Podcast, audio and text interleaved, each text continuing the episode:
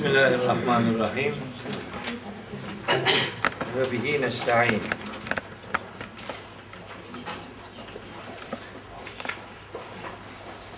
Okumaya çalıştığımız surenin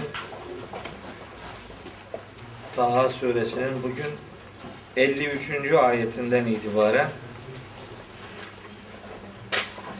okuyabildiğimiz kadar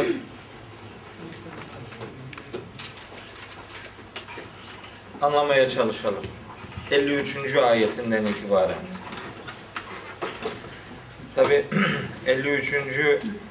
ayetinden itibaren başlayacağız da onun hemen öncesinde son ders neler okuduğumuzu böyle bir dakikada bir özetleyelim ki konuların birbiriyle bağı anlaşılmış olsun. Bir anda bu neden bahsediyor şimdi diye bir tereddüt oluşmasın. Önceki ayet grubunda Hz. Musa ile Hz. Harun'u Cenab-ı Hakk'ın Firavun'a tebliğ için göndermesi olayı anlatılmış idi. Daha sonra aralarında bazı sorular ve cevaplar konuşulmuş idi. Hz. Musa Firavun'a bir tebliğ yapmıştı. Kurtuluşun nasıl gerçekleşeceğini, azabın kimin üzerine geleceğini ifade eden bir e, sunum yaptıktan sonra Firavun alay içerikli bir cümleyle yani sizin Rabbiniz de kimmiş sorusunu sormuş ama e, Yüce Allah Hz. Musa'nın verdiği cevabı bizim kitabımıza da yerleştirerek Allah'ı tanıtmada onun hangi sıfatlarını tanıtmamız lazım geldiğini bize de bir eğitim metodu olarak kavratmayı amaçlamış. Yüce Allah'ın bütün varlıkların yaratıcısı olduğu, her varlığın yaratılış amacına uygun bir şekilde programlandığı gerçeğini ifadeyi öğretmiş. Daha sonra yine Firavun'un yine alay içerikli bir sorusunu gündeme getirerek hadi diyelim bizim için durum bu ama bu kadar eski milletler gelip geçti ya onlar için durum ne? O soruyu alay içerikli sorunca Hz. Musa bu defa Allahü Teala'nın erişilmez, eşsiz ilim sahibi olduğu gerçeğini hatırlatarak herkesin yaptığı iş belli bir sistem dahilinde bir kayıt altına alınmıştır. İnsanlar ne kadar kuvvetli hafızaları ve teşkilatlar olursa olsun şaşırırlar, unuturlar, hata yaparlar ve fakat Cenab-ı Hak ne şaşırır ne de unutur. Bu son bilgiyi vererek Hz. Musa Firavun'un hiçbir şekilde ilah olamayacağını, çünkü hiçbir şeyi yaratmadığını, aksine kendisinin yaratıldığını, hiçbir şeye yaratılış amacı belirleyemeyeceğini, çünkü onun yaratılış amacını da Cenab-ı Hakk'ın belirlediğini ifade ederek bir muhteşem tebliğ sunum örneği gösterdi. Bize bunları anlattı. 52. ayete kadar önceki dersin konusu aşağı yukarı böyle toparlanabilir. Ama diyebilirsiniz ki yani bu madem böyle iki dakikada toparlanabiliyordu. Sen neye iki saat konuşup duruyorsun? E, benim iki saat niye konuştuğumu az buçuk biliyorsunuz. Bu arada Kur'an'ın başka ayetleri de konuşsun istiyorum yani. Derdim budur. Yoksa tabii ki sadece burayı böyle özetlemek lazım. Detaya girmemek lazım. Şimdi bir ayet grubuna daha başlayacağız. Eminim ki söz ister istemez çok uzayacak. Yani bunlara baksana ne yapmışım. Sabaha kadar bunlarla uğraşmışım. E bunlar konuşulacak. Bunlar konuşulacak. Her şeyden önce bir şey daha size ifade edeyim. Bu sabah işte bir ayeti yorumlamaya çalışırken acaba bu ayetten bugüne ne çıkar? Bu ayetten biz bugün ne anlayalım bu soruyu gel gel ateş yürü. Orada boş yer var gel. Arka boş. Bu ateş yüreği çok seviyorum bu kızımızı. Bizim Remzi Bey'in kızı. Arkadaki de bizim öğrenci. Öğrencileri hem okulda hem burada görünce hoşuma gidiyor. Okuldaki program siz zaten bizim evimizin adamı oldunuz yani. Ayrıca bir şey bir, bir daha bir şey demeye lüzum yok. Evet. Fakat şeyi arıyorum. Onlardan kimseyi görmedim hala hazırda. Var da mı görmüyorum yoksa Yok. Din kültürü bölümünün öğrencilerinden bir sen varsın herhalde. Arkadaşlarına ar- arkadaşlarına selam söyle. Buraya gelsin. Buraya gelsinler. Orada tefsir yok çünkü yani. Programda tefsir dersi yok. Düşünebiliyor musunuz? Din kültürü, ahlak bilgisi, öğretmenliği bölümünde tefsir dersi yok. Acayibul garayip bir durum. Emin olun. Onlara ilave dersler yapıyorum ki az buçuk Kitabullah'tan haberdar olsunlar. Bu ilahiyat değil bu. Din kültürü bölümü. Yok ilahiyat değil. Önceden vardı hocam daha önceden. Onlar hep kalktı. Yok şimdi. Bir bölümden nasıl Kur'an ve İslam öğrenilemez onun bir örneği. Yani nasıl olmaz? Bu işte böyle olmaz yani. O, onu çok güzel anladık. Olmaz. Hadis yok, tefsir yok, fıkıh yok, tasavvuf yok, kelam yok. Bir, bir şey yok. Başka kültürler geliyor. Bizimki gelmiyor. Düzeltmenin yolu yok mu? Var. Var var. Senetle şans. Ya orada düzelmese de burada telafi şansı var. Onu çocuklara söyledim. Yani her program herkesin istediği gibi düzgün olmayabilir. Ama şikayet edip suçlu aramaktansa kaybedeni senin olacağın bir memlekette telafi için senin çalışman gerekir. Suçlu arayıp da bir koca liste suçlu ilan edelim. Neye yarayacak? Sen kaybettikten sonra falanca suçlu olsa ne olur yani? Telafi için çalışmak lazım. Başka vesileler oluşturmak lazım. Yeni planlar, yeni programlar, yeni alternatif efendim e, uygulamalar oluşturmak lazım. Benim şahsi kanaatim o. Onları bekliyorum inşallah. Bu sesim oralara bir daha gider.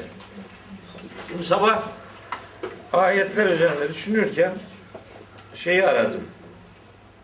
Bizim Bayraktar Hoca'yı. Aradım dedim ki sana sabah beridir dua ediyorum dedim. Gerçekten yani her insanın kendine göre bir özelliği vardır. Yani hiç kimse her haliyle mükemmel olmaz. Bir taraftan çürük bir, bir şey çıkabilir.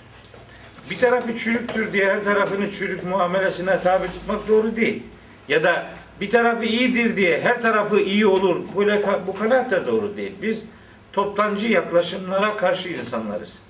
Biz bal arısı gibi çiçek kovalarız. Her çiçekten mümkün olan malzemeyi almaya gayret ederiz. E, almadığımızı bir başkası alabilir, zararı yok. Nefis bir ayet yorumu yaptı. O ayeti e, size ifade edeceğim. 57. ayette. O öyle deyince benim aklıma başka şeyler geldi. Şimdi beni memnun eden iş bu. Yani biri bir şey diyor. Belki o da onu çok önemsemiyor aslında. Yani çala kalem bir şey diyor icabında. Fakat o bir başkasının zihninde öyle doğumlar meydana getiriyor ki. Şimdi dua etmek ve hayırla yad etmek durumunda olduğumuz pek çok hocamız var, arkadaşımız var, dostumuz var. İsmen, bazıları ismen hatırlanmayı çok severler. İsmen hocam işte sen şöyle kahramansın, böylesin, şöylesin deyince cennetle müjdelenmişe dönüyor adam. Öyle seviniyor ki. Mesela ben öyle bir adam değilim. Yani bana biri bir hiç teşekkür etmesin, bana dua etsin. Ben, benim için yeterlidir o. Çünkü asıl kayıt defterine kaydedildiğine inanıyorum bu işlerin. Birinin öbürünün bir şey demesi çok da mühim değil. Ama bazıları çok sever bu teşekkür almayı. Bizim Bayraktar hocamız böyle biri. Ben onu memnun edeyim diye ara ara arıyorum onu. Hocam çok harikaydın falan deyince o çok hoşuna gidiyor. Olsun Allah aferin diyor da biz desek ne olmuş yani. Yani hiçbir mahsuru yok. Evet. Kur'an'ı güne getirmek diye bir derdi olursa insanın zihninde bir takım çalışmalar yapması kaçınılmazdır. Bunu yapacak. Ee, istifade etmek lazım. Bu mesajı bizim de hayatımıza indirecek bir bakış ortaya koymak durumundayız. Mühim olan budur. Gerisi, gerisi bu kitabı tarih ve masal kitabı olmaktan kurtaramaz yani. Evet. Şimdi 53. ayetten itibaren 53, 54, 55. Üç tane ayet var. Üç tane ayet var. Bu ayetler sanki acaba bu kıssanın parçası mı bunlar? Yoksa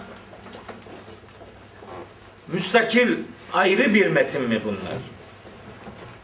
Bu soruyu sormamız gereken bir üç ayetlik grup var burada.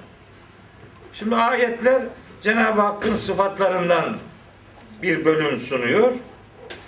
Varlıkların yaratılış gayesine gönderme yapıyor. Ve öldükten sonra diriltilme gerçeğine vurgu yapıyor.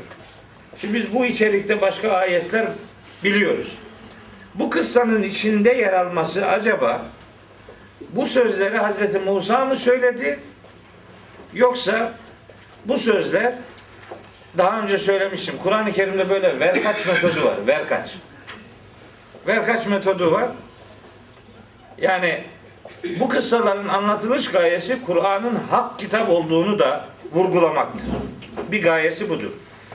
Surenin başında Taha suresinin başında Kur'an üzerine açıklamalar yapılmıştı. En baş ayetlerde. Ma enzelna aleykel Kur'ane li teşqa illa tezkireten limen yahşa tenzilen mimmen halakal arda ve semavatil ula. O ayetler Kur'an'ı anlatıyordu. Şimdi oradan itibaren geliyorsunuz yani 4 ila 8. ayetlerden sonra 53. ayete kadar işte bu Musa peygamberin kıssası yer alıyor. Bu arada 3 ayet Kur'an'a yeniden Kur'an'ın meselelerine, mesajına gönderme yapıyor gibi kabul edilebilir. Nitekim daha sonra bu surenin 74-76. ayetlerinde 100 ila 114. ayetleri arasında ve 124 ila 128. ayetleri arasında yine Kur'an'a göndermeler var.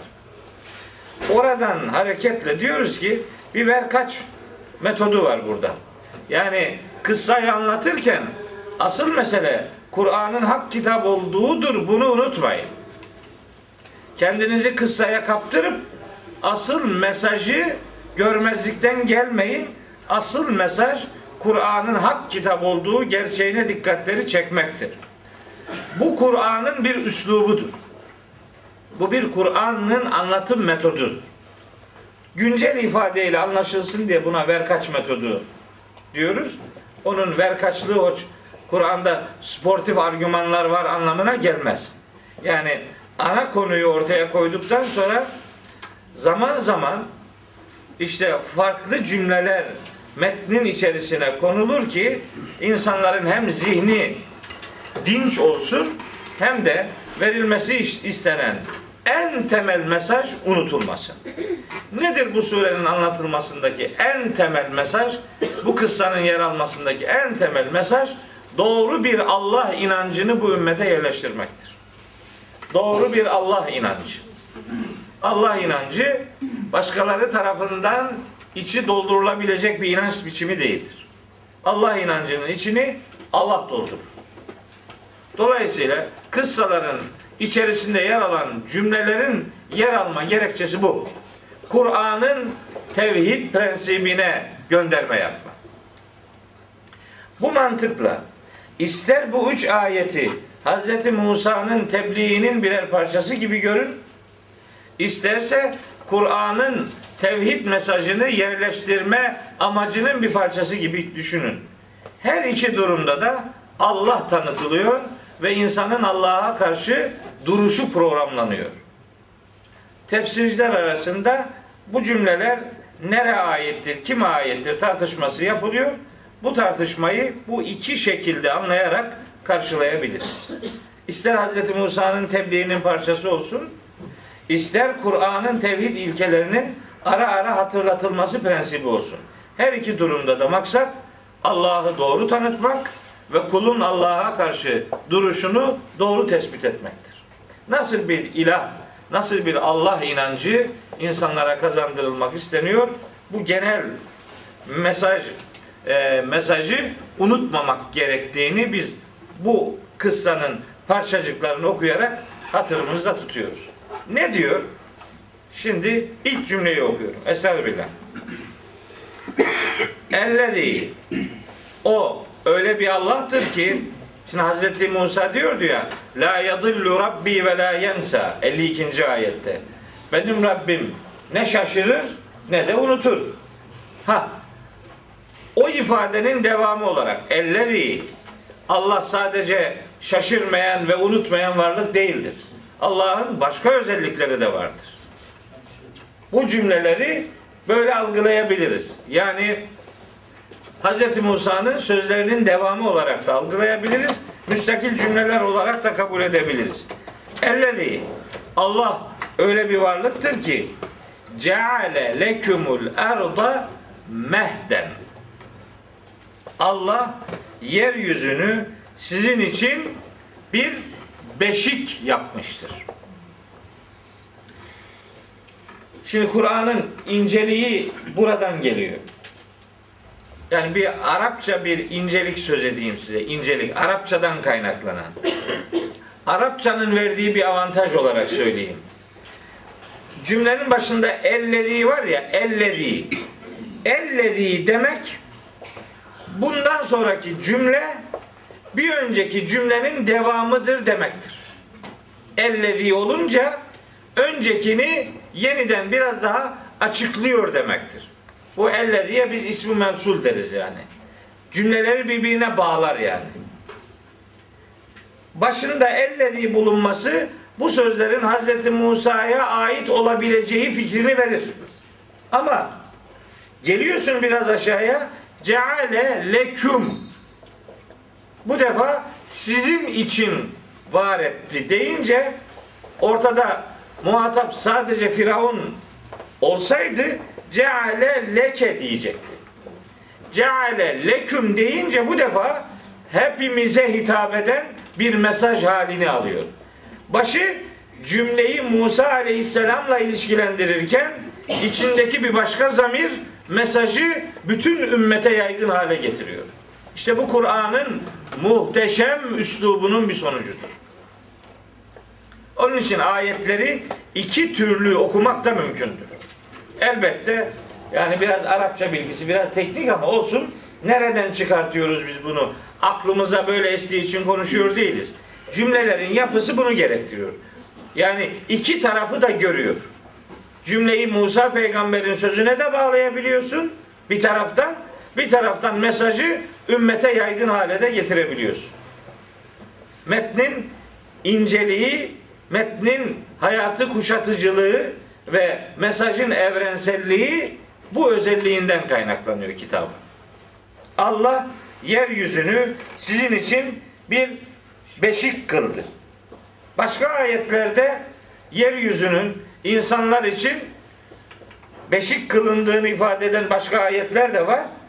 Ama beşikten farklı bir döşek gibi kılındığını ifade eden ayetler de var. Ellezî ceale lekumul arda firâşen. Yeryüzünü sizin için bir döşek yaptı. İster döşek olsun yeryüzü, ister beşik olsun. Bu bize şunu öğretir. Allahu Teala yeryüzünü insanlar için yaşanabilir bir özellikler bütünü olarak özene bezene süslemiştir. Beşikler rastgele yapılmaz değil mi? Yani iki tane derme çatma tahtayı beşik yapıp da çocuğu içine kimse atmaz. Onu olabildiğince süsler, rahat yatılabilir bir hale getirir. Onu onun çocuğu onun içerisine koyar. Gerçi şimdi fazla beşik de kalmadı ama neyse. Port bebe diyelim. Yani varsın öyle olsun. Buradaki mesaj şu. Allahu Teala Yani tabirimi mazur görün. Elbette Allah için bu tür benzetmeler bazen e, maksadı aşabiliyor, yanlış anlaşılabiliyor ama yani niyetimiz halis. Yani Allahu Teala limanı hazırlamadan gemi yapmamış. Pist yapmadan uçak icat etmemiş. Yani yeryüzünü yaşanabilir bir şekilde dizayn etmeden insanı yaratmamış. Önce beşik var, önce döşek var. Yani yaşanabilir bir ortam var. Sonra insan var edilmiştir. İnşallah Fussilet suresini okuduğumuz zaman 8, 9, 10, 11 ve 12. ayetlerinde Fussilet suresinin nasıl detaylar verildiğini orada göreceğiz. Nasıl dört gün sürmüş yeryüzünün şekillenmesi, niye dört gün sürmüş? Orada göreceğiz onu Fussilet suresinde. Buradaki mesaj bu. Allah insanoğlu için yeryüzünü bir beşik ve bir döşek olarak programlamış, hazırlamış, hizmete sunmuş. Hani o döşek manasına gelen ayet Bakara suresi 22. ayettir. Beşik manasına gelen başka bir ayet Nebe suresinin 6. ayetidir. Elem nec'alil arda mihada. İşte mehd beşik demektir. Başka? Başka Allahu Teala'nın başka ne sıfatı var burada? İki. Ve seleke leküm fiha sübüle. Allah yeryüzünde sizin için sübül var etmiştir. Sübül yollar demektir. Yeryüzünde yollar yaratmış cümlesiyle bu ifade şekillendirilmiş ama mesela başka ayetlerde mesela ve cealna fiha ficacen sübülen yeryüzünde vadilerden oluşan yollar var etmiştir diyor. Vadilerden oluşan yollar. Mümin şey Enbiya suresi 31. ayette böyle söylüyor. Sebe suresinde de çok nefis ifadeler var. Oraya girip işi uzatmak istemiyorum. Sadece ayetlerin numarasını söyleyeyim. Sebe, Fatır suresindekini söyleyeyim. Fatır suresi 27. ayette 27. ayette yeryüzündeki caddeleri beyaz ve kızıl yolları nasıl var ettiğini Fatır suresi 27. ayetten takip edin. Evde okuyun. Biz oraya işi uzatmayalım. Bir ayet numarası daha söyleyeyim. Gene meseleyi uzatmamak için. Zuhruf suresinin 10. ayetinde. Zuhruf suresinin 10. ayetinde Allahu Teala yeryüzünde niçin vadi gibi yollar var ettiğini gerekçelendiriyor. Diyor ki ve ceale leküm fiha sübülen. Allah yeryüzünde sizin için yollar yarattı. Niye? Lealleküm tehtedun. Yolunuzu bulasınız diye. Amacınıza ulaşasınız diye sizin için yeryüzünde böyle doğal, tabii yollar var etmiştir Allahu Teala. Her taraf engebeli dağlardan oluşuyor olsaydı, vadiler olmasaydı insanlar bölgeler arasında, kıtalar arasında birbirleriyle buluşamayacaklardı. Bunlar insanların yol bulması için Cenab-ı Hakk'ın tabiata yeryüzüne nakşettiği, işlediği onun erişilmez sanat ürünlerinden biridir. Başka? Üç. Ve enzele mines semai ma'a. Sadece bu kadar değil. Yani yeryüzüne beşik veya döşek özelliği koymuş. Sonra içerisine vadilerden oluşan yollar yerleştirmiş. E su yoksa neye yarar bütün bunlar? Hiçbir şey yaramaz. Ve enzele mines semai ma'a. Bütün bunları suyu yukarıdan indirmeyle de desteklemiş. Su yoksa bir şey yok. Susuz olmaz. Kur'an'da suyun hayatla ilişkisi bağlamında onlarca ayet var. Ve bir sürü yani. Onların herhangi birine takılırsak bu ders bir daha bitmez. Canlı hayatı için su vazgeçilmez değerdedir. Enbiya suresinin 30. ayeti canlı hayatın sudan var edildiğini ilan eder. Ve ce'essel billah ve cealna minel ma'i külle şeyin hayyin. Her canlı şeyi biz sudan var ettik diyor allah Teala. İşte bu hayatın, dünyanın programlanmasından söz eden ayette suyun ihmal edilmesi düşünülemezdi. İşte bu üçüncü sıfatı olarak Cenab-ı Hakk'ın bu ayette suyun gökten indirilmesi olarak yer almaktadır. Da burada daha önce birkaç defa söyledim.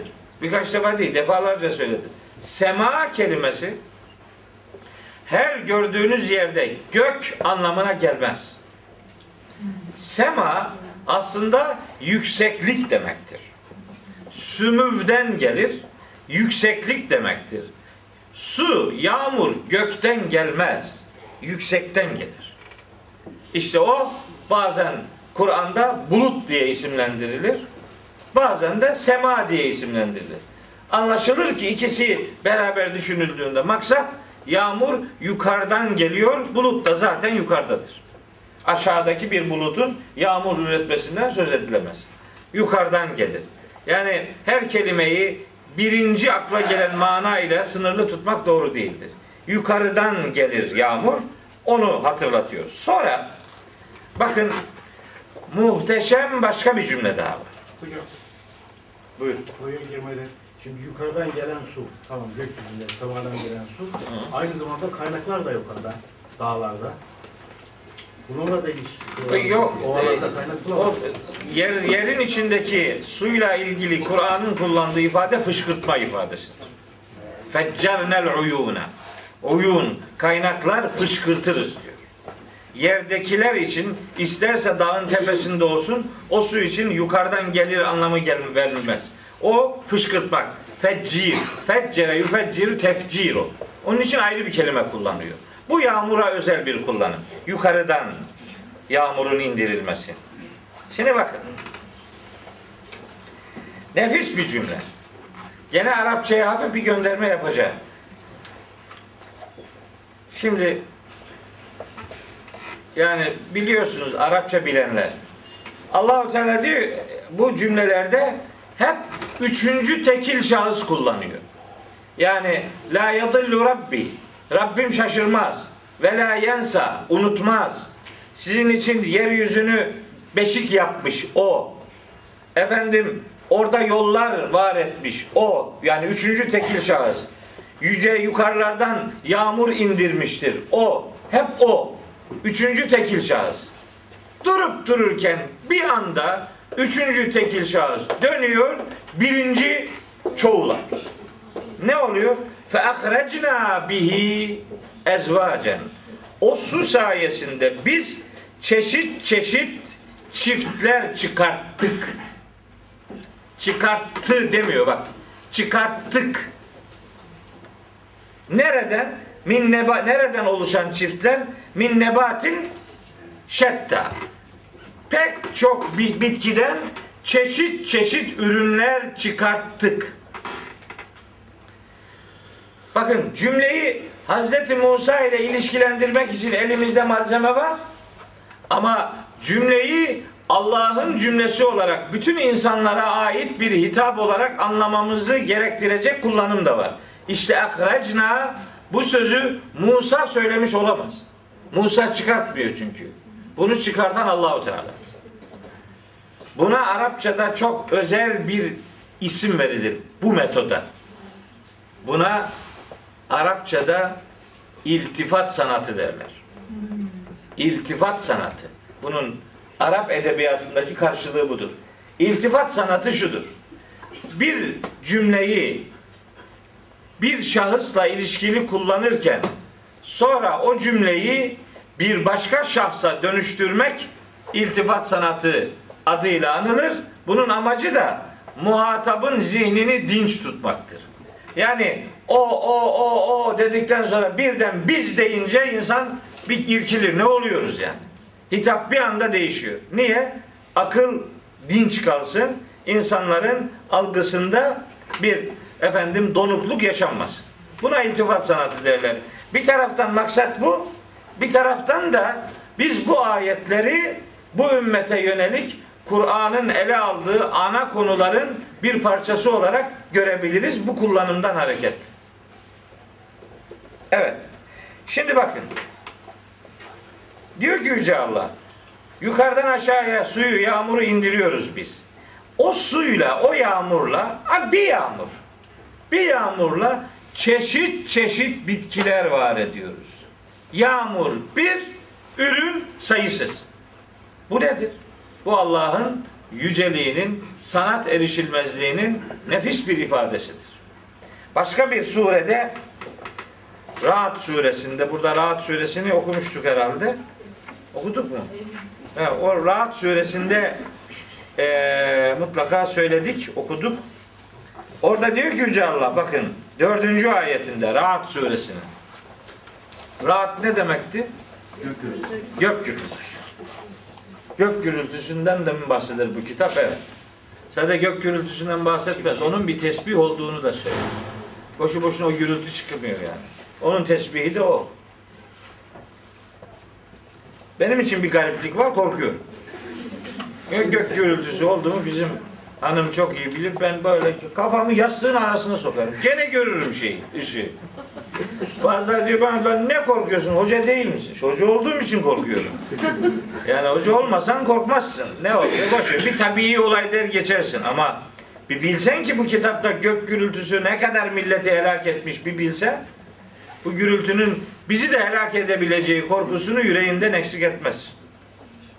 O surenin dördüncü ayetinde bakın ne diyor Cenab-ı Hak. Ve fil ardı yeryüzünde var.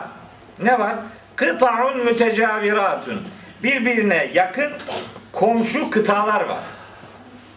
Ve cennetun bahçeler var. Min a'nabin üzüm, üzüm bahçeleri var. Ve zer'un ve nehilun sınvanun ve gayru sınvanin. Çatallı çatalsız hurmalar var, ekinler var. Enteresan diyor Allahu Teala. Bir sürü kıtalar var, bir sürü bitkiler var, bir sürü bahçeler var. Bir sürü hurma, bir hurma aynı ağaç, biri çatallı, biri çatalsız. Yüzka, üstelik bütün bunlar sulanıyorlar, su kaynağından besleniyorlar. Nasıl bir su kaynağı? Bimain vahidin. Aynı su. Aynı sudan böyle acayip acayip ürünler çıkıyor.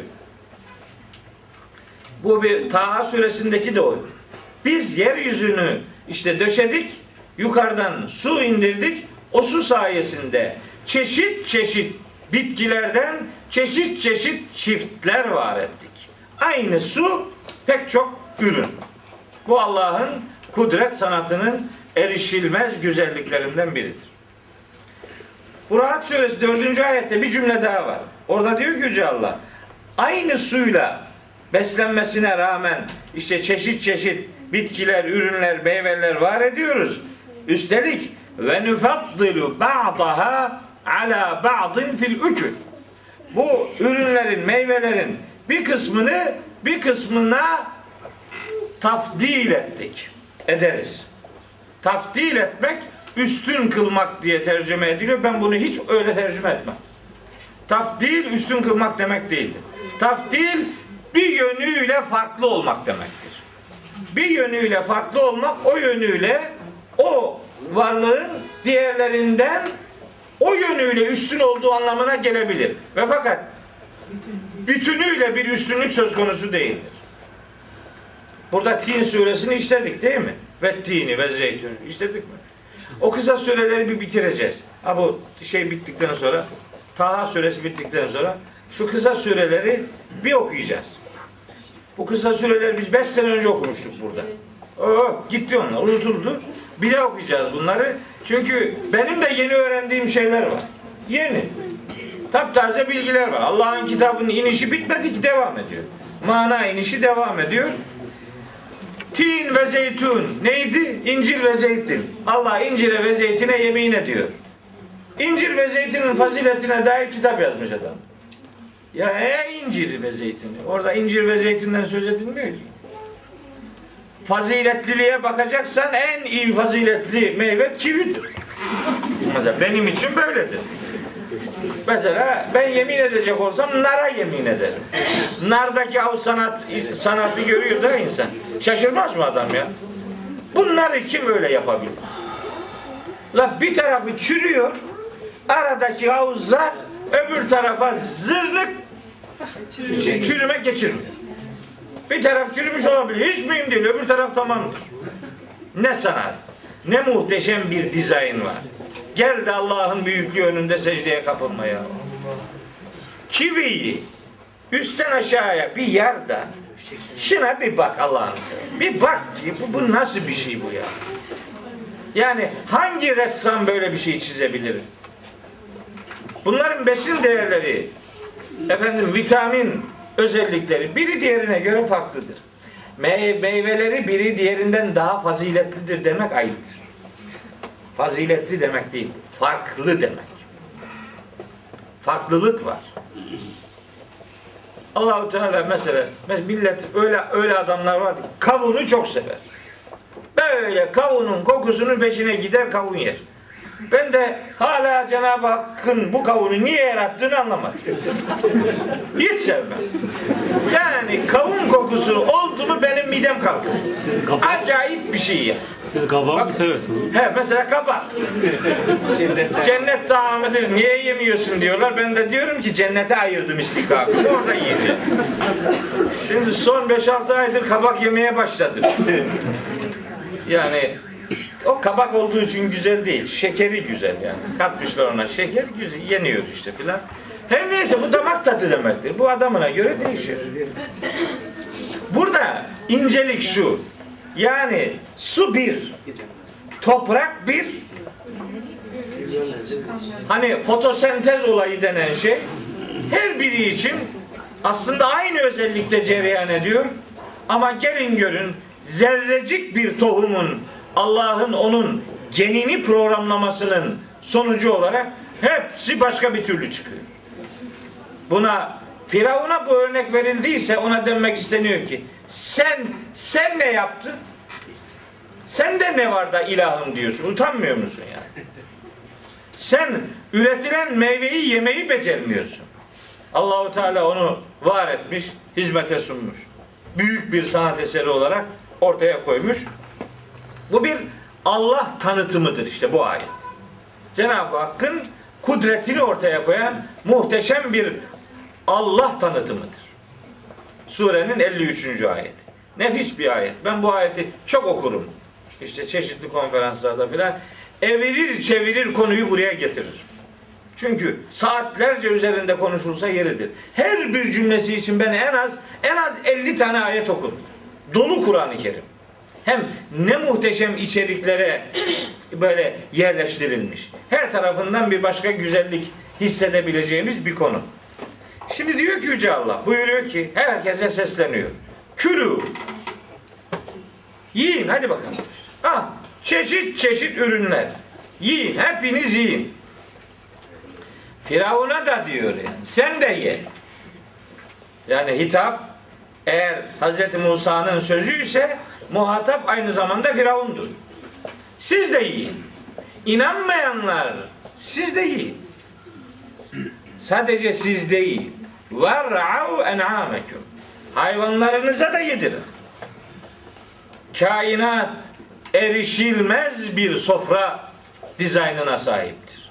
Yaz, kış, sonbahar, ilkbahar. Her zaman sofra var.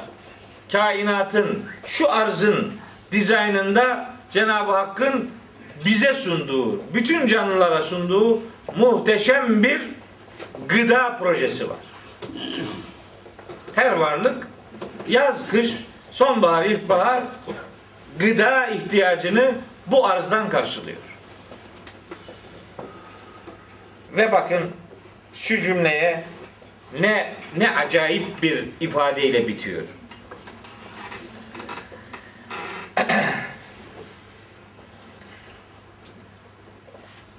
İnne fî zâlike. Anlatıyor, anlatıyor. Sonunda diyor ki İnne fî zâlike. Bu anlatılan husus var ya yani bu yeryüzünün bu şekil dizaynı var ya işte bu bu olayda vardır. Ne vardır? Le ayatin. Nice nice ibretler vardır. Peki kime? Bakın. Aa, şimdi kime kısmı çok mühim. Kime? Size demiyor. Yani siz ifadesini kullanmıyor. aklı olanlar ifadesini kullanmıyor. Hani ulul elbab geçer Kur'an-ı Kerim'de. Sağduyu sahibi olanlar. Onu da kullanmıyor. Başka bir şey diyor. İnne fî zâlike le. Bütün bu anlatılanlarda muhteşem ibretler vardır. Kim için? Li ulin nuha. Ha. Nuha sahibi olanlar için. Şimdi Nuha'nın anlamını bilmeyen biri şöyle tercüme edebilir. Nuha aklını kullananlar için. Kelimenin anlamı o değil. Düşünen Nuha başka bir şey. Nuha denen akıl doğruyu yanlıştan ayırt edebilen ve kötülere yanaşmamayı sağlayan, insanın kötülüklerden uzaklaşmasını sağlayan aklın adıdır. Nuha, nehyeden akıl. Yani Allah bu programı, bu dizaynı böyle şekillendirmiş. Sen de şimdi az bir akli yetenek varsa bu büyük dizaynı Allah'tan başkasına nispet etmemelisin. Bu Allah'ın işidir. Yani ne Firavun'un ne bir başka tanrıcıkların. Hiçbirinin değil. Allah'ın sanatıdır bu, başkasının değil. Nuh'a sahibini kötülüklerden alıkoyan akıl. En büyük kötülük nedir? Allah'a ortak koşmaktır.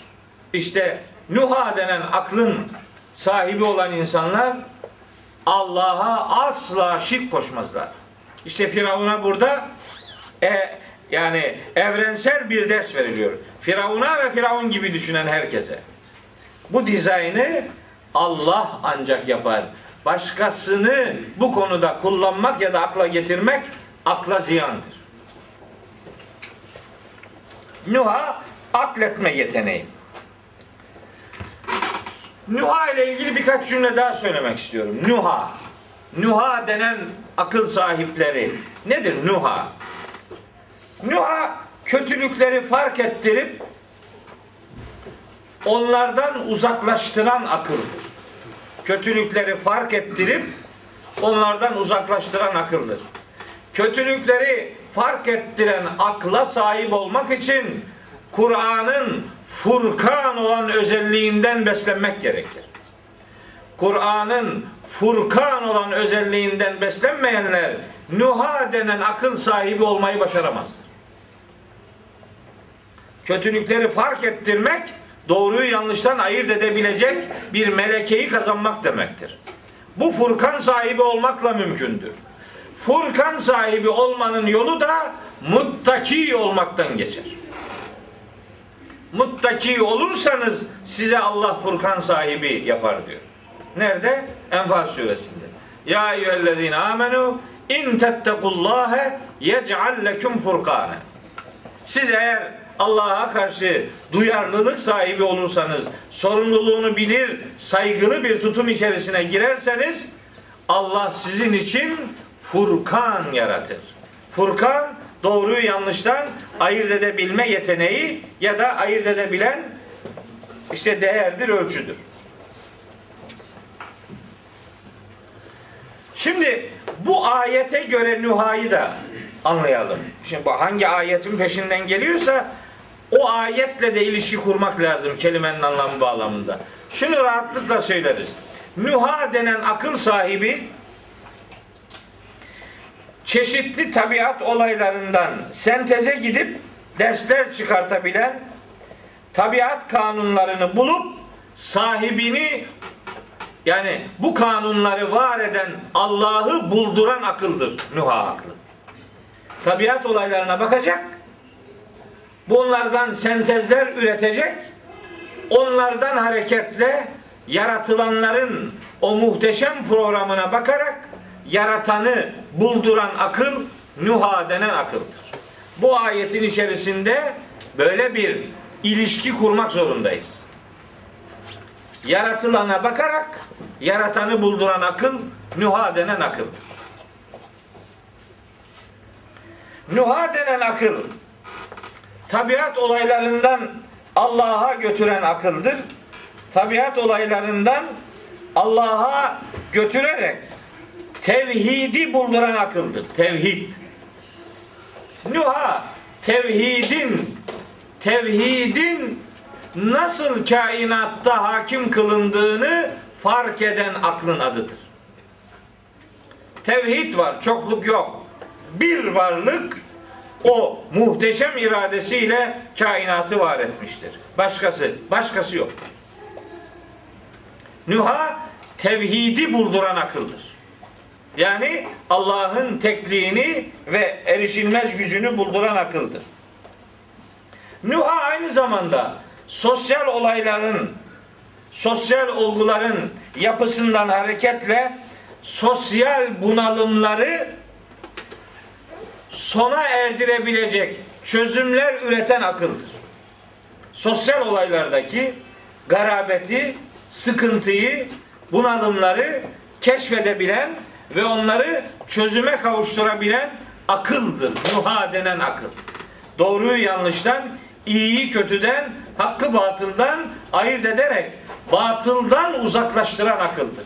Toplumu çürüten şey neyse önce onu buldurur, sonra da ondan uzaklaşılması duygusunu insana verir. Bu nuha denen aklın işidir.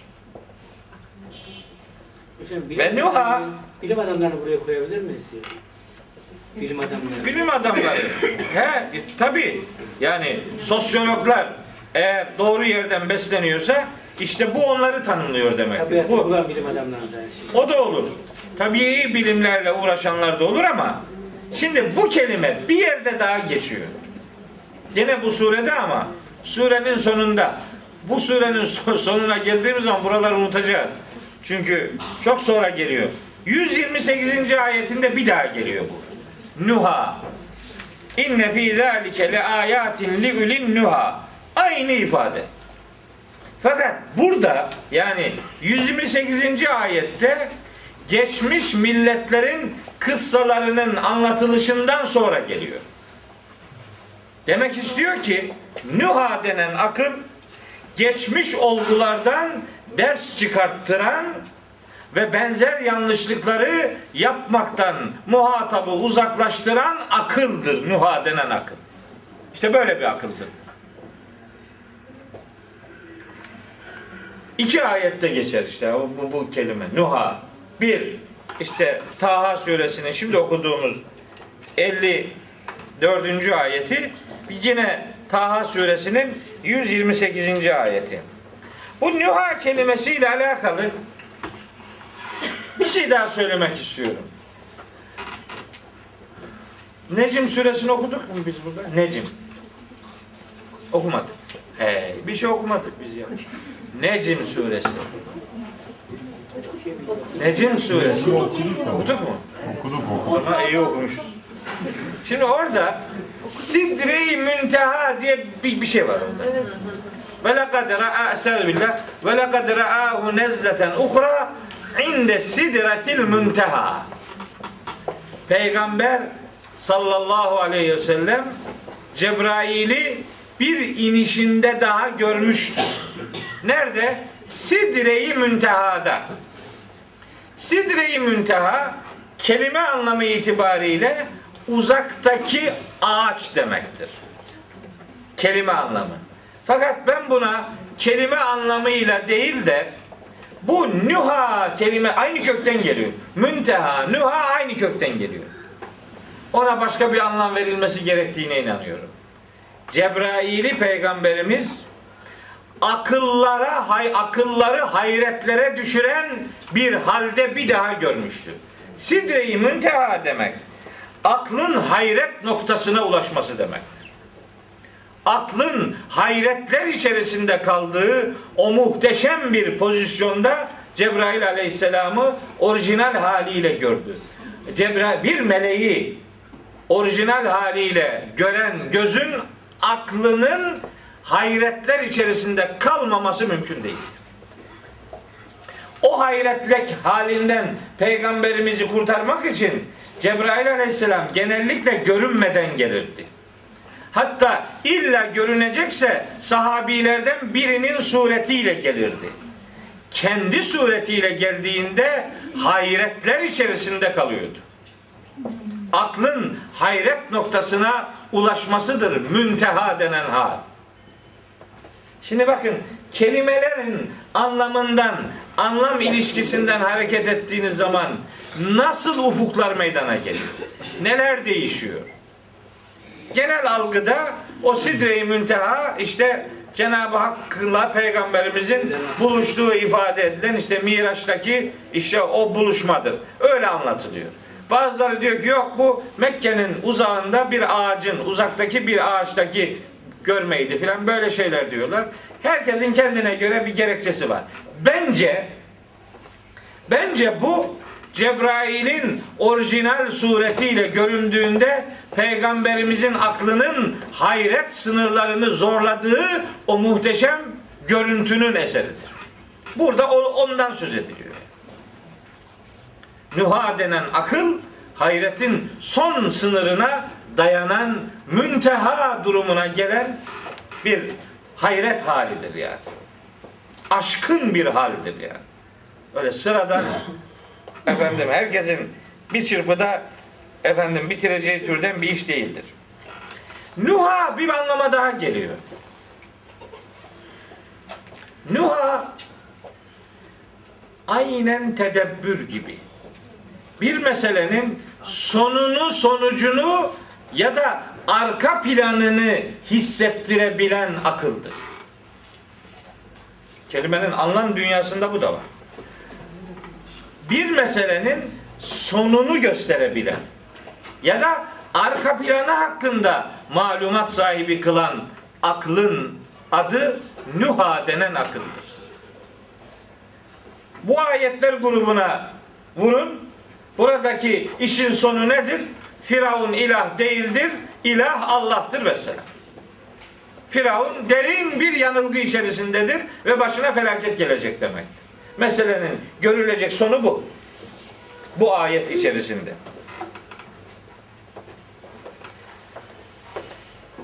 Nuha denen akıl bu pasajda yani beni bağışlayın ama bir anlama daha gelir. Kaldık Nuha'da. Yarım saattir Nuha'dan konuşuyoruz ama çok önemli bir kelime bu. Çok önemli bir kavram. Nuha denen akıl iradenin ya da inancın en kötü noktaya ulaşması durumunda onu tedavi ettirebilecek akıldır. Yani bir adam şaşkınlığın en ileri düzeyine gittiyse ona normal yaklaşımlarla tedavi uygulayamazsınız. Onun yola gelebilmesi nüha denen o muhteşem değerdeki akılla mümkündür. O devreye girecek. Sadece düşünmeyle olmuyor. Sadece tefekkürlü olmuyor. Sadece tezekkürlü olmuyor. Sadece teakkulle olmuyor. Sadece tefekkuhla olmuyor. Nüha devreye girecek. İşte Firavun'a uygulanan tedavi budur. Yani azgınlığın en ileri noktasına ulaşmış bir adamın oradan gelmesi için sıra dışı bir sunum yapmak lazım. Onun için Cenab-ı Hak Hazreti Musa'ya bu cümleleri ona söylemesini emretmiştir. Yani o kişiye giden şahıs da. O kişiye giden şahısla o akıl olacak. Karşı taraftaki şahısta da o akli meleke depreştirilecek. Herkeste potansiyel olarak o vardır. Ama çalıştırmazsa işte tozlanır gider. Onu tahrik edecek, orayı hareketlendirecek bir sunum yapmanız lazım. Adam diyor ki yani her gün görülen şeyden örnek versen ne olur? Ne demek? Ne demek? Kur'an-ı Kerim'in en çok verdiği örnekler adamın günübirlik her gün gördüğü örneklerdir. Aklını çalıştır, kıymetini anla örneğin. Hayatın her alanından, yağmurdan, sudan, topraktan, her şeyden söz ediyor. Öyle değil mi? Ve ayetün lehumul ardul meyte. Ölü toprak onlar için bir ayettir. Görmüyor mu toprağın ölü olduğunu? Görüyor. Niye örnek veriyor? Ehyeynaha. bitkiler bitirerek onu canlandırıyoruz. Ey insan! Toprağın altına girdiğin zaman sen de bitki gibi bir gün çıkacaksın. İşte öldükten sonra diriltilmeye verilen çarpıcı örneklerden biridir. En güzel örnektir üstelik. Her gün gözünün önünde cereyan eden bir hakikatin farkına varmayı öğretir. Kur'an'ın bu tür anlatımları, bu tür göndermeleri. Devam ediyoruz. Bir ayet daha okuyalım. Bu pasa, bu üç ayetlik bölüm. Üç ayeti birbirinden bölmedim. Kağıtların arkasına pek yazmam ben. Fakat bu üç ayet bölünmemeli diye arkaya yazdım. Geçen bir hanım teyze geldi şeye. Ge- Gelmedi de hastanede karşılaştık.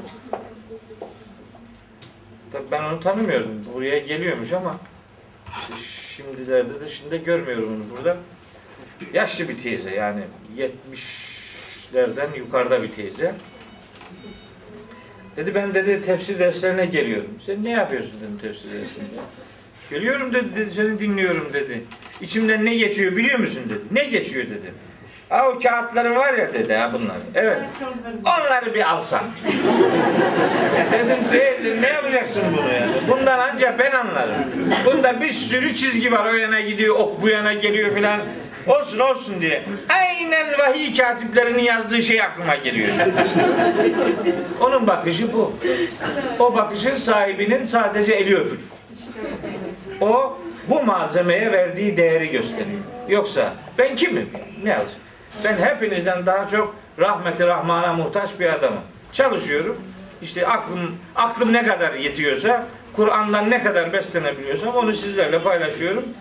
Bu kağıtlar istiyor benden. Veremem teyze. Veremem bu sana yaramaz dedim. Sonra şaşırırsın buradan nereden çıkardı bunları. Sonra benim konuştuklarım hep burada yazılı değil. Buradan bir işaret koyuyorum. Onunla ilgili ben zihnimde olsun onları bana ver. dedim. Veremem. Peki de kızdı gelmiyor şimdi. Yani bilmiyorum kızdı mı o teyze? E, gelmiyor kaç zamandır görmedim.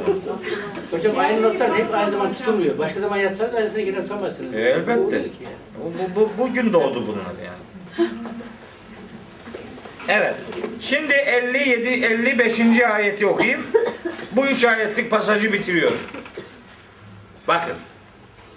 Bakın neler çözülüyor bu 55. ayette. Bakın ne duvarlar yıkılıyor. Minha halaknaküm. Ey insanlar. İşte o çeşit çeşit bitkileri bitirdiğimiz yer toprağı var ya. Hani sizin de yediğiniz, hayvanlarınız da yedirdiğiniz o toprak var ya. O toprak sadece sizin beslenmeniz için var edilmiş değil diyor. Minha işte o topraktan halaknaküm. Sizi biz oradan yarattık. Siz yaratıldığınız yerden besleniyorsunuz. Farkına var. Sizin gıdanız başka taraftan gelmiyor. Yaratıldığınız topraktan aynı zamanda besleniyorsunuz. Bu toprak sizin aslında ananızdır, babanızdır. Siz oradan geldiniz. Sadece geldiniz mi? Hayır. Ve fiha nu'idukum. Sonunda sizi oraya iade edeceğiz biz. Yani sizi toprağa döndüreceğiz. Bu şu demektir. Sizi toprağın altına koyacağız demek değil. Sizi geldiğiniz toprak gibi yeniden topraklaştıracağız biz. Bir daha toprak olacaksınız demektir. Bu ayeti yorumlarken sadece kabre girmek diye algılıyorlar. Hayır, hayır. Sizi toprağa iade edeceğiz demek. Sizi topraktan yaratmıştık. Sizi bir daha toprak yapacağız. Niye? Ve minha nuhricüküm tareten uhra. Siz topraktınız. Nasıl böyle bir adam olduysanız bir daha toprak olacaksınız. Gene bir daha çıkacaksınız. Onun için. Toprak olup bir daha çıkacaksınız demektir bu. Topraktan çıkmak demek toprak olup bir daha yaratılışa sahip kılınmak demektir.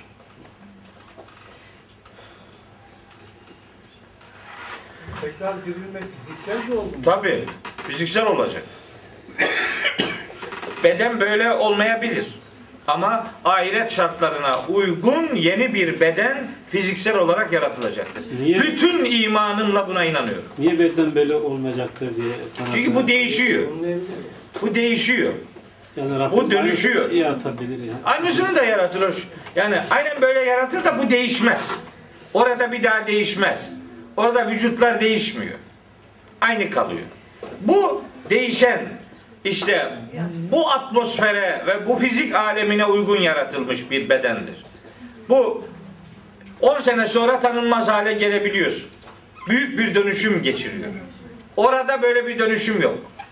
Böyle bile olsa oraya uygun halde dizayn edilecek. Ama yeniden topraktan olacak bu iş. Benim için aslında burada başka bir şeye delil var. Bunlar var da başka bir şeye delil var. Aslında Hz. Musa eğer bunu Firavun'a söylediyse hani hep ihtimaldir diyorum ya. Üç ayet Hz. Musa tarafından da söylenmiş olabilir. Eğer Musa Aleyhisselam bunu Firavun'a söylediyse diyor ona ki bak sen de topraktan yaratıldın. Sen de bir gün yeniden toprak olacaksın. Toprak olarak kalsan bayılırdın. Bir daha çıkacaksın. Ona tebliğde bulunuyor. Bize de diyor ki sizin hepiniz topraktan yaratıldınız. Yani Cenab-ı Hak bu, bu gerçeği bize duyuruyor. Sizin hepiniz topraktan yaratıldınız. Yeniden toprağa iade olacaksınız. Yani toprak olacaksınız. Ondan sonra siz bir daha bir başka seferinde daha oradan ihraç edileceksiniz. Yani çıkartılacaksınız. Yeniden bedenlenecek, diriltileceksiniz. Bu ifade yeniden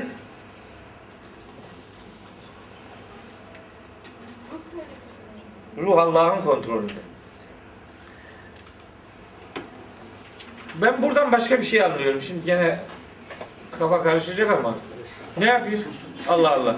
Her insan topraktan yaratılmıştır. Her insan topraktan yaratılmıştır.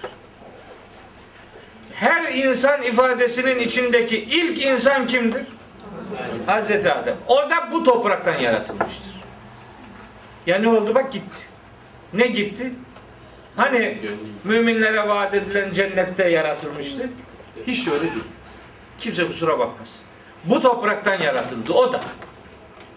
Bu toprağın ilk hücre halini alan nefsi vahide denen sonra da mitoz bölünmeyle bölünüp eşi kendisinden yaratılan bu topraktan yaratıldı Hazreti Adem. Başka kabuller devreye girince ayetlerin mesajı güme gidiyor. Bu ayeti eğer doğru anlayacaksa insanlar bilmelidirler ki bütün insanlar bu arzın toprağından yaratılmıştır. Yeniden bu toprağa hepsi dönmüştür, döndürülmüştür, döndürülecektir. Sonra da mahşer için hepsi yeniden bu topraktan diriltilecektir. En önceki insan dahil, en sonraki insan dahil. Hepimiz için burası ana kucağıdır. Bu toprak. Oradan geldik, oraya gideceğiz ve oradan yeniden yaratılacağız. Kim anlayacak bütün bu gerçeklerin ilahi dizaynın birer parçası olduğunu nüha denen akıl sahibi anlayacak. İşte bu nüha denen akılla kavranabilecek gerçekler. Bu üç ayetti. Bu pasajın içindeki üç ayet. Ben bu üç ayetten şöyle madde madde şeyler çıkardım. Yani bu ayetler bize aslında ne veriyor? Hep anlattığım şeyler bu, bu ayetleri Musa Aleyhisselam Firavun'a söylemiştir. Ondan ibaret anlatmadım zaten. Hepimize yönelik anlattım. Hepimize yönelik anlattığım şeylerden bir böyle maddelenmiş bir sonuç çıkartmak istiyorum. Ne anlattı Allahu Teala bu üç ayette? Bir, yeryüzünün programlayıcısı benim dedi Allahu Teala. Buraya kimseyi ortak yapmadım. Ben yaptım bu işi. Program, dizayn Allah'a aittir. İki, bütün imkanları Allah insanların hizmetine sunmuştur. Selekele küm fiyâ sübülen o demek. Sizin için bütün yolları önünüze açtı. Her imkanı insanın hizmetine Allah sundu. Üç, hayatı suyla var etti. Hayatın devamını da suyun devamına endeksledi. Susuz hayat olmaz. Sudan yaratıldık, suyla hayatımızı devam ettiriyoruz ve selam. Susuz bir hayat yok. Bunu hatırlatıyor. Dört, sadece yaratmakla bırakmadı. Bize ölünceye kadar, bize ve bütün canlılara her yeni gün yeni sofralar kurdu. Hepimiz yiyoruz, bütün canlılar yiyor. Yaratan bizi sahipsiz bırakmadı, aç bırakmadı. Yarattığı bu alemde insanların gıda alabileceği programları da buraya yerleştirdi. Bütün canlılara Allah sofra kurdu. Bu gerçekleri anlasınlar diye insanların akli melekelerine nüha denen tohumu da koydu. Bunları anlasınlar diye nüha denen aklın o fıtrata programlandırıldığını da bize hatırlatıyor. O o nühayı devreye sokarsanız bu incelikleri anlayacaksınız. Allah'ın vahyidir. Bu vahiy tohumun yeşermesi için gönderilmiş tanıtıcı kullanım kılavuzudur. Buradan gider bu iş. Şimdi bu, bu benzetmeler olmazsa kimin aklına nereden gelecek? Yol gösteriyor, iz takip edelim diye bizi bu alemde iki kitapla buluşturuyor Allahu Teala. Bir, vahyettiği ilahi kelam, bir kitap bu. İki, kainata yazdığı, bu varlıkları programladığı kainat kitabı. İki kitabın da sahibi Allah'tır. İkisi birbiriyle at başı giderse hakikate ulaşılır. Yoksa yoksa biriyle biriyle bitseydi öbürüne gönderme yapılmazdı. Ve sonunda bu ayetler bize şunu anlatıyor. Ey insanoğlu, topraktan geldin, toprağa döneceksin ve bu aleme gelirken topraktan gelişini nasıl kabul ediyorsan bu topraktan bir daha çıkartılacağını da aynen kabul etmelisin. Başta Firavun olmak üzere. Bütün inkarcılara bir manifesto, manifesto şeklindeki bir sunumdu. Buradan yaratıldın, buraya döneceksin ve sonunda buradan yeniden var edileceksin. Bu ayetlerin vermek istediği çok özlü mesajların bunlar olduğunu düşünüyorum. Bu üç ayet bitti. Dersi bitireyim mi?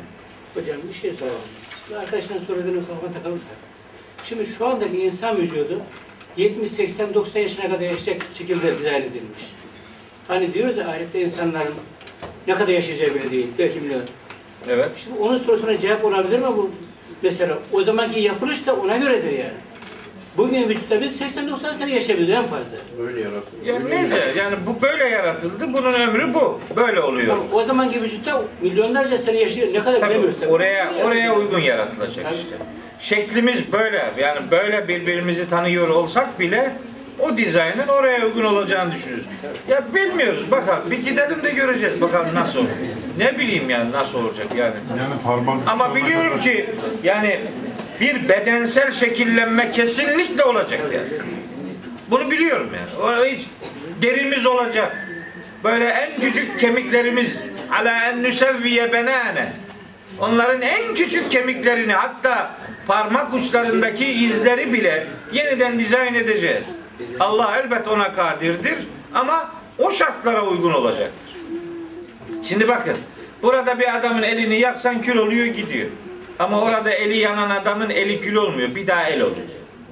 Küllema nezice cüludum beddellahum cüluden gayra. Buyur. Dökülüyorsun gene bir de birden oluyor.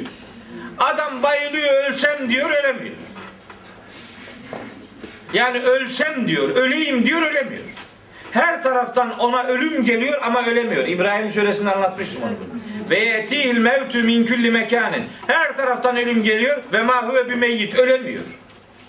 O farklı orası yani.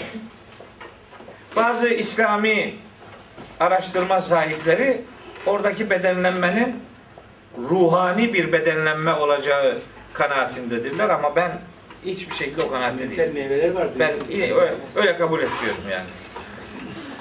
Yani onlar ileri düzeyde yorumlar. Ben o kadar ileride değilim. Ortalarda durmayı tercih ediyorum. Çok ileri gidip de ilk toslayanlardan olmak istemiyorum yani. Ortada gidelim. Şimdi bakın 56 bir küçücük ayetle ilgili not aldım. 57, 58, 59 ve 60. Belki bir ayet daha okuyayım da kıssaya yeniden geri dönelim de yani bir daha bir sonraki dersle bir anlam ilişkisi kurmuş olalım. 57 ile 60. ayetleri bir dahaki hafta okuruz ama 56. ayet yani asıl kıssayı bir daha bir daha hatırlayalım. Çünkü artık 56. ayette yeniden önceki pasaja direkt dönüş var. Bu en direkt anlatım idi bu üç ayet. Şimdi direkt doğrudan Hz. Musa ile Firavun'un mücadelesine yeniden dönüyor. Bir ayet sizinle konuşayım. Hocam ders kısa sürüyor. Biraz daha Ya Allah razı olsun bak vallahi. helal olsun. Yani uzatırsak yani uzatalım. Ayıp. Ben ne ben Allah'ın kitabını anlatmak bana babamın son duasıydı, isteğiydi. Yani canıma minnet. Anlatır mı? Hatta becerebilsek var ya haftada iki gün olsa. Bu o 20, 110 senede bitmeyecek bu metotla bu kitap. Ama bu derneğin tabii bir bir yapısı var. Yani yani çok zorlamayalım. Yani haftada bir tadında olsun.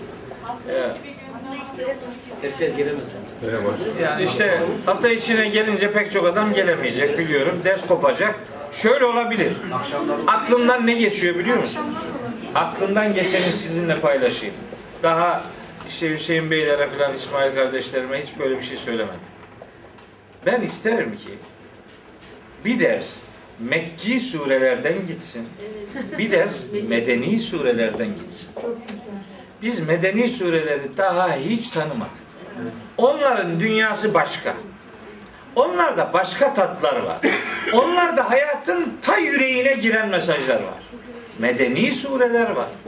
Ve Kur'an'ın medeniyet projesi Medine surelerinde vardır. En muhteşem mesajlar Medine surelerinin mesajlarıdır. Bak 5 senedir okuyoruz. Oralara giremedik hiç. İsterim ki ayrı bir ders. Yani başka bir başka bir gün. Ha şu da olabilir. Bunu benim yapmam gerekmez. Bir başkası yapsın ama bir de medeni sureler tanınsın. Bunu bir çehreden, bir yüzden bu yüzden dinlemek zorunda değilsiniz. Başka bir yüz olsun ama o olsun. Medine sureleri çok önemli mesajlar verirler. Yani şimdi emin olun. Şurada şurada mesela sizinle varsayalım ki Muhammed suresini okusak. Yani Kıtal suresini okusak. Fetih suresini okusak. Bırakın onları. Beyyine suresini okusak. Şu lem yekun illezine kefer. Ee, Küçük bir sure. Nasır suresini okusak. İzâ câe nasrullahi vel feth. Şu gün konuştuklarımızın hiçbirini konuşmayacak ama o gün çok daha ileri şeyler konuşacak. Çünkü onların dünyası başka. Medine sureleri medeniyet projesi olan surelerdir. Yani benim bu derneğe teklifim olsun. Benimle ilgili olmasın. Ben de çok yorul, yoruluyorum. Çok meşgulüm. Hafta içi her gün bir sürü işim var. Ama böyle bir ders yürüsün. Bir başkası yürütsün ama yürüsün. Medine surelerini Müslümanlar bu kitap Medine surelerine öncü, öncülük vermiş bu sıralamada. Değil mi? Bakara, Ali İmran, Nisa, Maide. Maide suresi hayatın ta kendisidir. O sureleri tanımak lazım. Bu gidişle onlara biz mahşerde sıraya anca getirebiliriz. Yani o gel, gelmez. Onlar. Veyahut da siz kendiniz okuyun. Bilmiyorum. Yani bu bir eksiklik olarak kalmasın. Ee, hayatımızda bir eksiklik olarak kalmasın diye ister. Neyse. Üniversitedeki derslerine gelebilir miyiz? Böyle mi anlıyoruz? Fakültede yok. Hayır hayır. Fakültedeki derslerimiz böyle değil Şükran abi. Fakültede hele ki benim bu dönem doğru düz hiç dersim yok. Fakültede bir seçmeli ders var. Kur'an toplum ilişkisi diye. Efendim başka da bir ders yok doğru. Başka bir fakültede bir dersim var. O da tefsir usulü anlatıyorum onlara. Teknik meseleler. İnşallah önümüzdeki seneden sonra derslerimiz biraz çoğalacak. O zaman bakacağız. Evet. Ee, şu tek kanatlı kalmasın. Öbür kanat da bir, bir çeşit devrede olsun diye söyledim Medine surelerini. Şimdi kıssadan bir ayet okuyalım ve bitirelim. Kıssa. Neydi kıssa? Asıl konumuz ne? Hazreti Musa ile Firavun'un mücadelesi. Şimdi bak 56. ayet. Çok kısa bir ayet. Estağfirullah. Ve lekad eraynahu ayatina külleha fekezzebe ve eba. Ayet bu. Ne buyuruyor Yüce Allah? Biz Firavun'a ona bütün ayetlerimizi göstermiştik. Ama yalanladı ve hiç itibar etmedi. Arkasını döndü. Bütün ayetlerimizi ona gösterdik. Göstermiş olmamıza rağmen o yalanladı, arkasını döndü gitti. Şimdi bu ayeti yani 56. ayeti o önceki üç ayetin mesajı olarak ilişkilendirerek anlayabiliriz. Yani biz ona bütün ayetlerimizi göstermişlikten maksat işte Cenab-ı Hakk'ın kendini tanıttığı bu üç ayetteki mesajlar olabilir. Böylece konu bu ümmetle ilişkili bile görsek bazı ayetleri onu Firavun'la da ilişkilendirebileceğimiz bir özellikte olduğunu gö- gösteriyor. Biz Firavun'a işte böyle bu gerçekleri gösterdik, anlattık. Yani gözünün içine giren şeyleri ona anlattık. Fakat yalanladı. Yalanlar. Bu ayet, bu 56. ayeti böyle de anlayabiliriz. Biz bu ayeti kıssanın bıraktığımız 52. ayetinin devamı olarak da algılayabiliriz. Buna göre yorumlar yapacağız şimdi. Ne yapacağız? Diyeceğiz ki ve lekad eraynahu ayatina küllaha. Biz Firavun'a bütün ayetlerimizi göstermiştik. Neydi gösterilen ayet? Mesela bütüncül bir ayet olarak algılarsak Naziat suresinin 20. ayetini hatırlarız. Feerahul ayetel kübra. Allah ona en büyük belgeyi sunmuştu. En büyük mucizeyi göstermişti. Neydi? Firavun'u en büyük mucize olarak yani yerin dibine batıracak şey asa mucizesiydi. O değnek onun başına çok işler açtı. Bir yılan oldu, bir büyüleri yuttu, bir denizi yardı, perişan etti. En büyük mucize o olabilir. Biz bu bütün ayetlerimizi ona gösterdiği en büyük ayeti, bütüncül ayeti ona göstermiştik. Buna rağmen yalanladı, arkasını döndü gitti. Biz bu cümleyi böyle anlayabiliriz. Bu bir, bu bir anlam. Hepsi bundan ibaret değil. Hazreti Musa'ya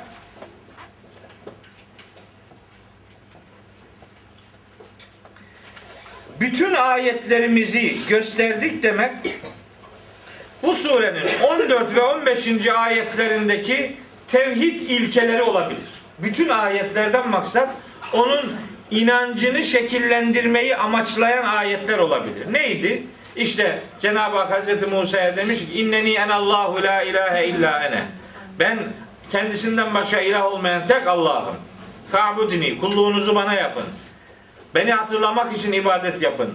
İşte kıyamet mutlaka kopacaktır. Her can kazandığı kendisine gösterilecektir. Mesela bu tevhid içerikli sunumlar olabilir. Bütün ayetlerden kasıt imanı şekillendirecek ayetler olabilir. Bir, bir ihtimal. İki, ayetlerimizin tamamını ona göstermişlik demek 17 ila 23. ayet arasında geçen o değnek mucizesi asa mucizesi ile onu bildirdi Hazreti Musa Firavun'a.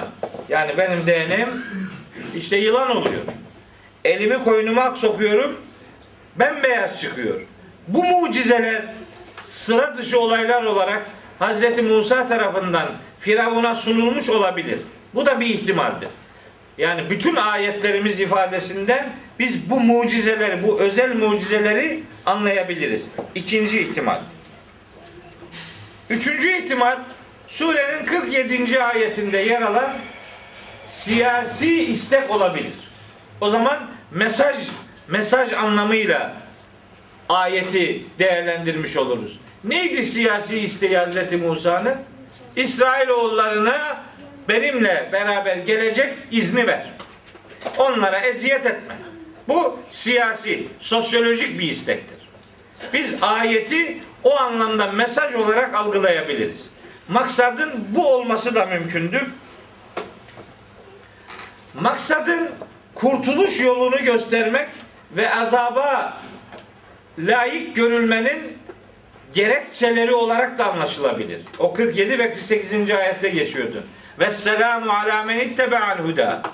Ey Firavun bil ki kurtuluş ve esenlik doğruyu takip edenlerin üzerinedir. Azap ise gerçeği yalanlayan ve arkasını dönenleredir. Ayetlerimizden maksat bu sunum da olabilir. Yani hem bir tebliğ hem bir gözdağı. Ayet ifadesi bu ikisini de içerebilir. 4-5 çeşit şey söyledim. Bunların her biri teker teker doğru olabilir. Bunların hepsi bir anda da kastediliyor olabilir. Tamamı kastediliyor olabilir.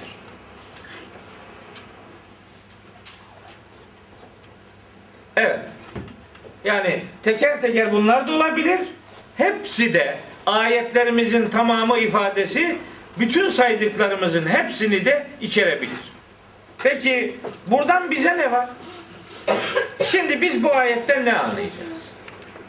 Allah Firavun'a bütün ayetlerini gösterdiğini söylüyor. Biz bize biz biz biz ne yapacağız şimdi bu ayetten biz ne anlayacağız?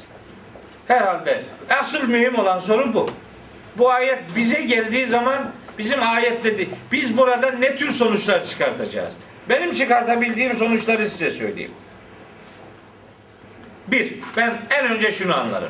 Ve lekad ereynahu ayatina külleha ifadesi. Bize şunu öğretir. Siz ister Hazreti Musa ve değişik mucizeler vasıtasıyla bilgiler ulaştırılmış olsun. İster Musa yapsın, ister başka peygamberler yapsın. Mucize nispet edilecekse gerçek fail Allah'tır. Biz gösterdik diyor allah Teala.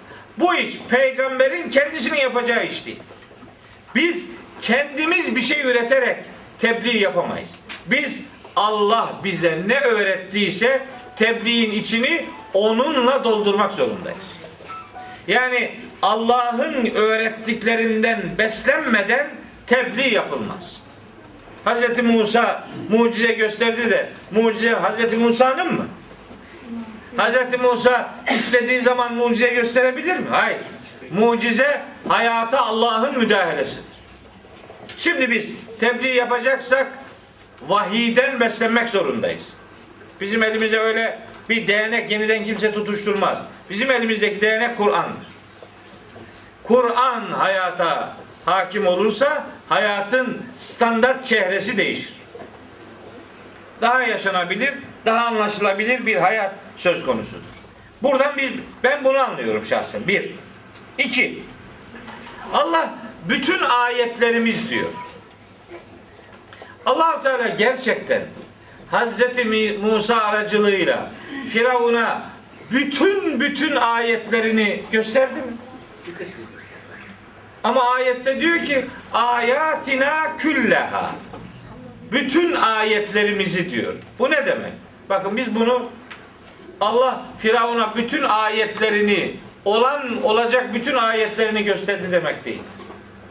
Nedir? Ona gösterilenleri kemaliyle gösterdi demektir. Ona ulaşanları tam gösterdi demektir. Gösterilenler tam gösterildi demektir. Yoksa bütün ayetler gösterildi demek değildir. Bu neye benzer biliyor musunuz? Hani evlerde söyleriz. Ula oğlum sana yapılacak bütün nasihatleri yaptık ama sen gene istikamet bulmadın. Yaptın mı hepsini? Sen ne kadar kahramansın ki yapılabilecek her şeyi yaptın. Maksat bu değil. Maksat şu. Sana ben söyleyebileceğim her şeyi, sana lazım olanları söyledim demektir. Söylenilenlerin önemli olduğunu vurguluyorsun demektir. Yoksa söylenmesi gerekenlerin hepsi söylendi demek değil bu. Biz bunun başka bir örneğini daha biliyoruz. Nerede? Hazreti Adem örneğinde biliyoruz. Orada geçmiyor mu Estağfirullah? Ve alleme Ademel esma'e külleha. Aynen külleha kelimesi geçiyordu. Allah Adem'e bütün isimleri öğretti. Sizce bu bütün isimler hepimizin ismi mi yani? Öyle diyorlar hocam. Hayır hayır. Hiç öyle öyle olmaz. Bu anlayış bu anlaşılabilir bir yorum değildir. Hazreti Adem'e göz öğretilen o bütün isimler sadece ve sadece meleklerin bilemeyeceği isimlerdir. Yani melekler Adem'in adını bilmiyor muydu? Ağacın adını bilmiyor muydu? Kendi adıyla adlarını bilmiyor muydu? Allah'ın ismini bilmiyor muydu? Yani melekler hiç mi bir şey bilmiyordu? Çünkü o Hazreti Adem'e öğretilen isimleri ثُمَّ عَرَضَهُمْ عَلَى الْمَلَائِكَةِ Sonra Allah onları meleklere sundu. Fekale dedi ki enbiuni bi esmai haulai in kuntum sadikin. Eğer gerçek konusunda sadakat sahibiyseniz şu varlıkların isimlerini söyleyin bakalım. Orada Hazreti Adem'e öğretilen isimler Cenab-ı Hakk'ın meleklerin görmediği, bilmediği varlıklara dair isimlerdir. Yoksa her şeyin ismi demek değildir. Bir es Allah isimleri öğretti diye tercüme ediyorlar. Bir sonraki cümleyi görmüyorlar. Esma-i haulai. Şu varlıkların isimlerini hadi bakalım bana haber verin deyince demek ki Allahu Teala başka varlıklar yarattı. Meleklerin bilmediği, tanımadığı varlıklar yarattı. Bunlar ne peki deyince Aa, Subhaneke la ilme lena illa ma allamtena. Senin bize bildirdiğinden öte biz başka bir şey bilmiyoruz. Bakın oradaki bütün isimler ifadesi de özel anlamıyla belli isimlerdir.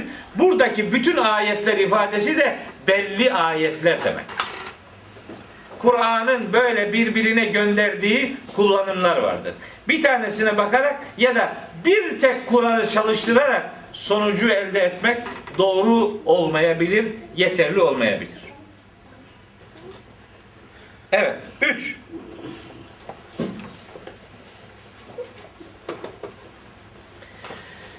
Bir konuda muhataba tebliğ yapmak isteyenler Allah'ın ayetlerini tebliğe konu edinmelidirler. Kendileri fantazi üretmemelidirler. Allah'ın ayetleridir tebliğin içini dolduracak olan değerler. Musa peygamberin elini dolduran değerler bugün bizim için Kur'an'ın bize sunduğu değerlerdir. Tebliğ yapacaksan Kitabullah'la yapacaksın. Hazreti Peygamber'in 23 senede yaptığı buydu. Bugün bizim yapmamız gereken de budur. Elini Allah dolduracak, kendin doldurmayacaksın. Sen yanlış doldurursun. Elinde patlayacak bombalar alırsın farkına varmaz. Sahibi neyi uygun gördüyse işte onu tebliğinin konusu yapacaksın. 3. 4.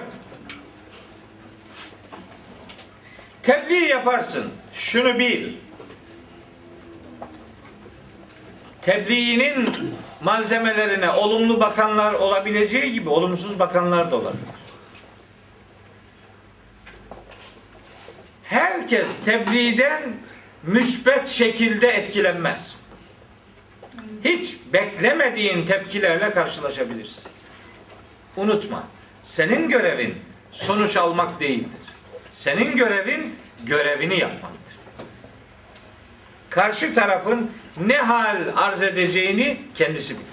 Sen ona müdahale edemezsin. Bilgi sunarsın. Hepsini verdim diyor Allahu Teala. Buna rağmen yalanladı vatandaş. Ey tebliğci sen de bil ki elinden geleni yapmana rağmen karşı taraftaki olumlu tepki vermeyebilir buna hazır ol. Bu ayetin öğrettiği gerçeklerden biri de budur. Bir başka gerçek daha. Bir başka gerçek daha.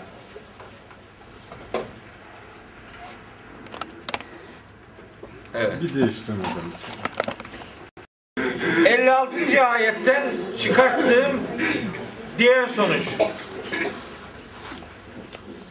Tebliğ yapar insan, hani bir öncekini söylüyorum. Tebliğ yapan insan tebliğinin yüzde yüz olumlu sonuçlanmayabileceğini bilmeli, ona hazır olmalıdır. Adam reddedebilir. Ve fakat sen adam reddedebilir diye tebliğden vazgeçmeyeceksin. Senin görevin tebliğ yapmaktır. Israrla düşmanca davranıyorsa tebliğde ısrarcılık yapmayabilirsin. Ama sunumu yapmak zorundasın. Firavun'a bile adam gönderildiğine göre bugün yanına gidilmeyecek hiçbir adam yoktur demektir. Herkese tebliğ yapılmalıdır. İnsanca ve Müslümanca. Tebliğ yapılmalıdır. Ama karşılığı olumsuz şekillenebilir. Buna da hazır olmak gerekir. Ve tebliğe muhatap olanlar şunu bilmelidirler. Hani ayetin sonunda diyor ya fekezzebe ve asa. Fe- Fekezzebe ve eba. Yalanladı ve arkasını döndü, itibar etmedi. Tebliğe konu olan meseleleri yalanlayanlar ve itibar ona itibar etmeyenler bilmelidirler ki yalanladıkları varlık tebliği yapan değil, onu gönderen Allah'tır. Bunu bilmelidir. Yani başına bir felaket gelecekse yalanladığı varlığın Allah olduğunu aklından hiç çıkartmamalıdır. Onu bir ayetten daha biz biliyoruz. En'am suresi 33-34. ayetten biliyoruz. Hani Hazreti Peygamber'e diyordu ki Cenab-ı Hak Estağfirullah Kad alemu Biz biliyoruz İnnehu le yahzunukellezî yekulûn Bu adamların sözlerinin seni hüzünlendirdiğini biz biliyoruz. Fe innehum bu adamlar la yükezzibûneke aslında seni yalanlamıyorlar Velakinne zalimin. Bu zalimler bi ayatillahi yechadun. Allah'ın ayetlerini inkar ediyorlar. Canını sıkma. Bir taraftan moral verir inanana, öbür taraftan karşı taraftakine de gözdağı verir. Sen kimi yalanladığını iyi düşün. Kimden ne karşılık geleceğine iyi karar ver. Elçiyi yalanlamak, onu göndereni yalanlamaktır. O halde elimizi güçlü tutmak için Allah'ın gönderdiği mesajlardan beslenelim. Onları yalanlayanlar Allah'ı yalanladığını bilirler, sonucuna kendileri katlanırlar. Biz de böylece moralimizi bozmamış oluruz. Allah'ı yalanlamış adam da beni yalanlasa kaç yazar ya? Allah'ı yalanlamaya cüret eden adama beni yalanlasa ne olur? Ben görevimi yaparım. Sen sonucuna katlanmak kaydıyla sen bilirsin. Ve bu ayetten çok güzel bir mesaj daha öğrenebiliriz değerli arkadaşlar. Nedir o? Bir adama tebliğ yapmadan, o adama gerçekleri öğretmeden ona yalancı diyemez. Yalanlayacak bir şey sunmadan, adam bilgiyle buluşmadan ona yalancı denmez. Siz önce bilgi sunacaksınız, sonra adam yalanlıyorsa yalancı sıfatını sonra kazanacak. Siz sunmadan ona yalancı diyemezsiniz, dememelisiniz. Çünkü yalanlamak ve yüz çevirmek bir sonuçtur. Sebep sebep nedir? Sebep ona o konuyla ilgili öğretimde bulunmaktır. Siz sunumunuzu yaparsınız. O yalanlarsa yalancı sıfatını alır. Ve önemli bir sonuç daha size söyleyeyim. Ayetlere rağmen onu yalanlayıp ona itibar etmeyenler hayatta var. Biz bu ayetten öğreniriz ki tebliğ yapmadan ve öğretimde bulunmadan hatta dahasını size söyleyeyim. Tebliğini yapacağımız konuları kendi hayatımızda uygulamadan karşı taraftan sonuç beklememek durumundayız.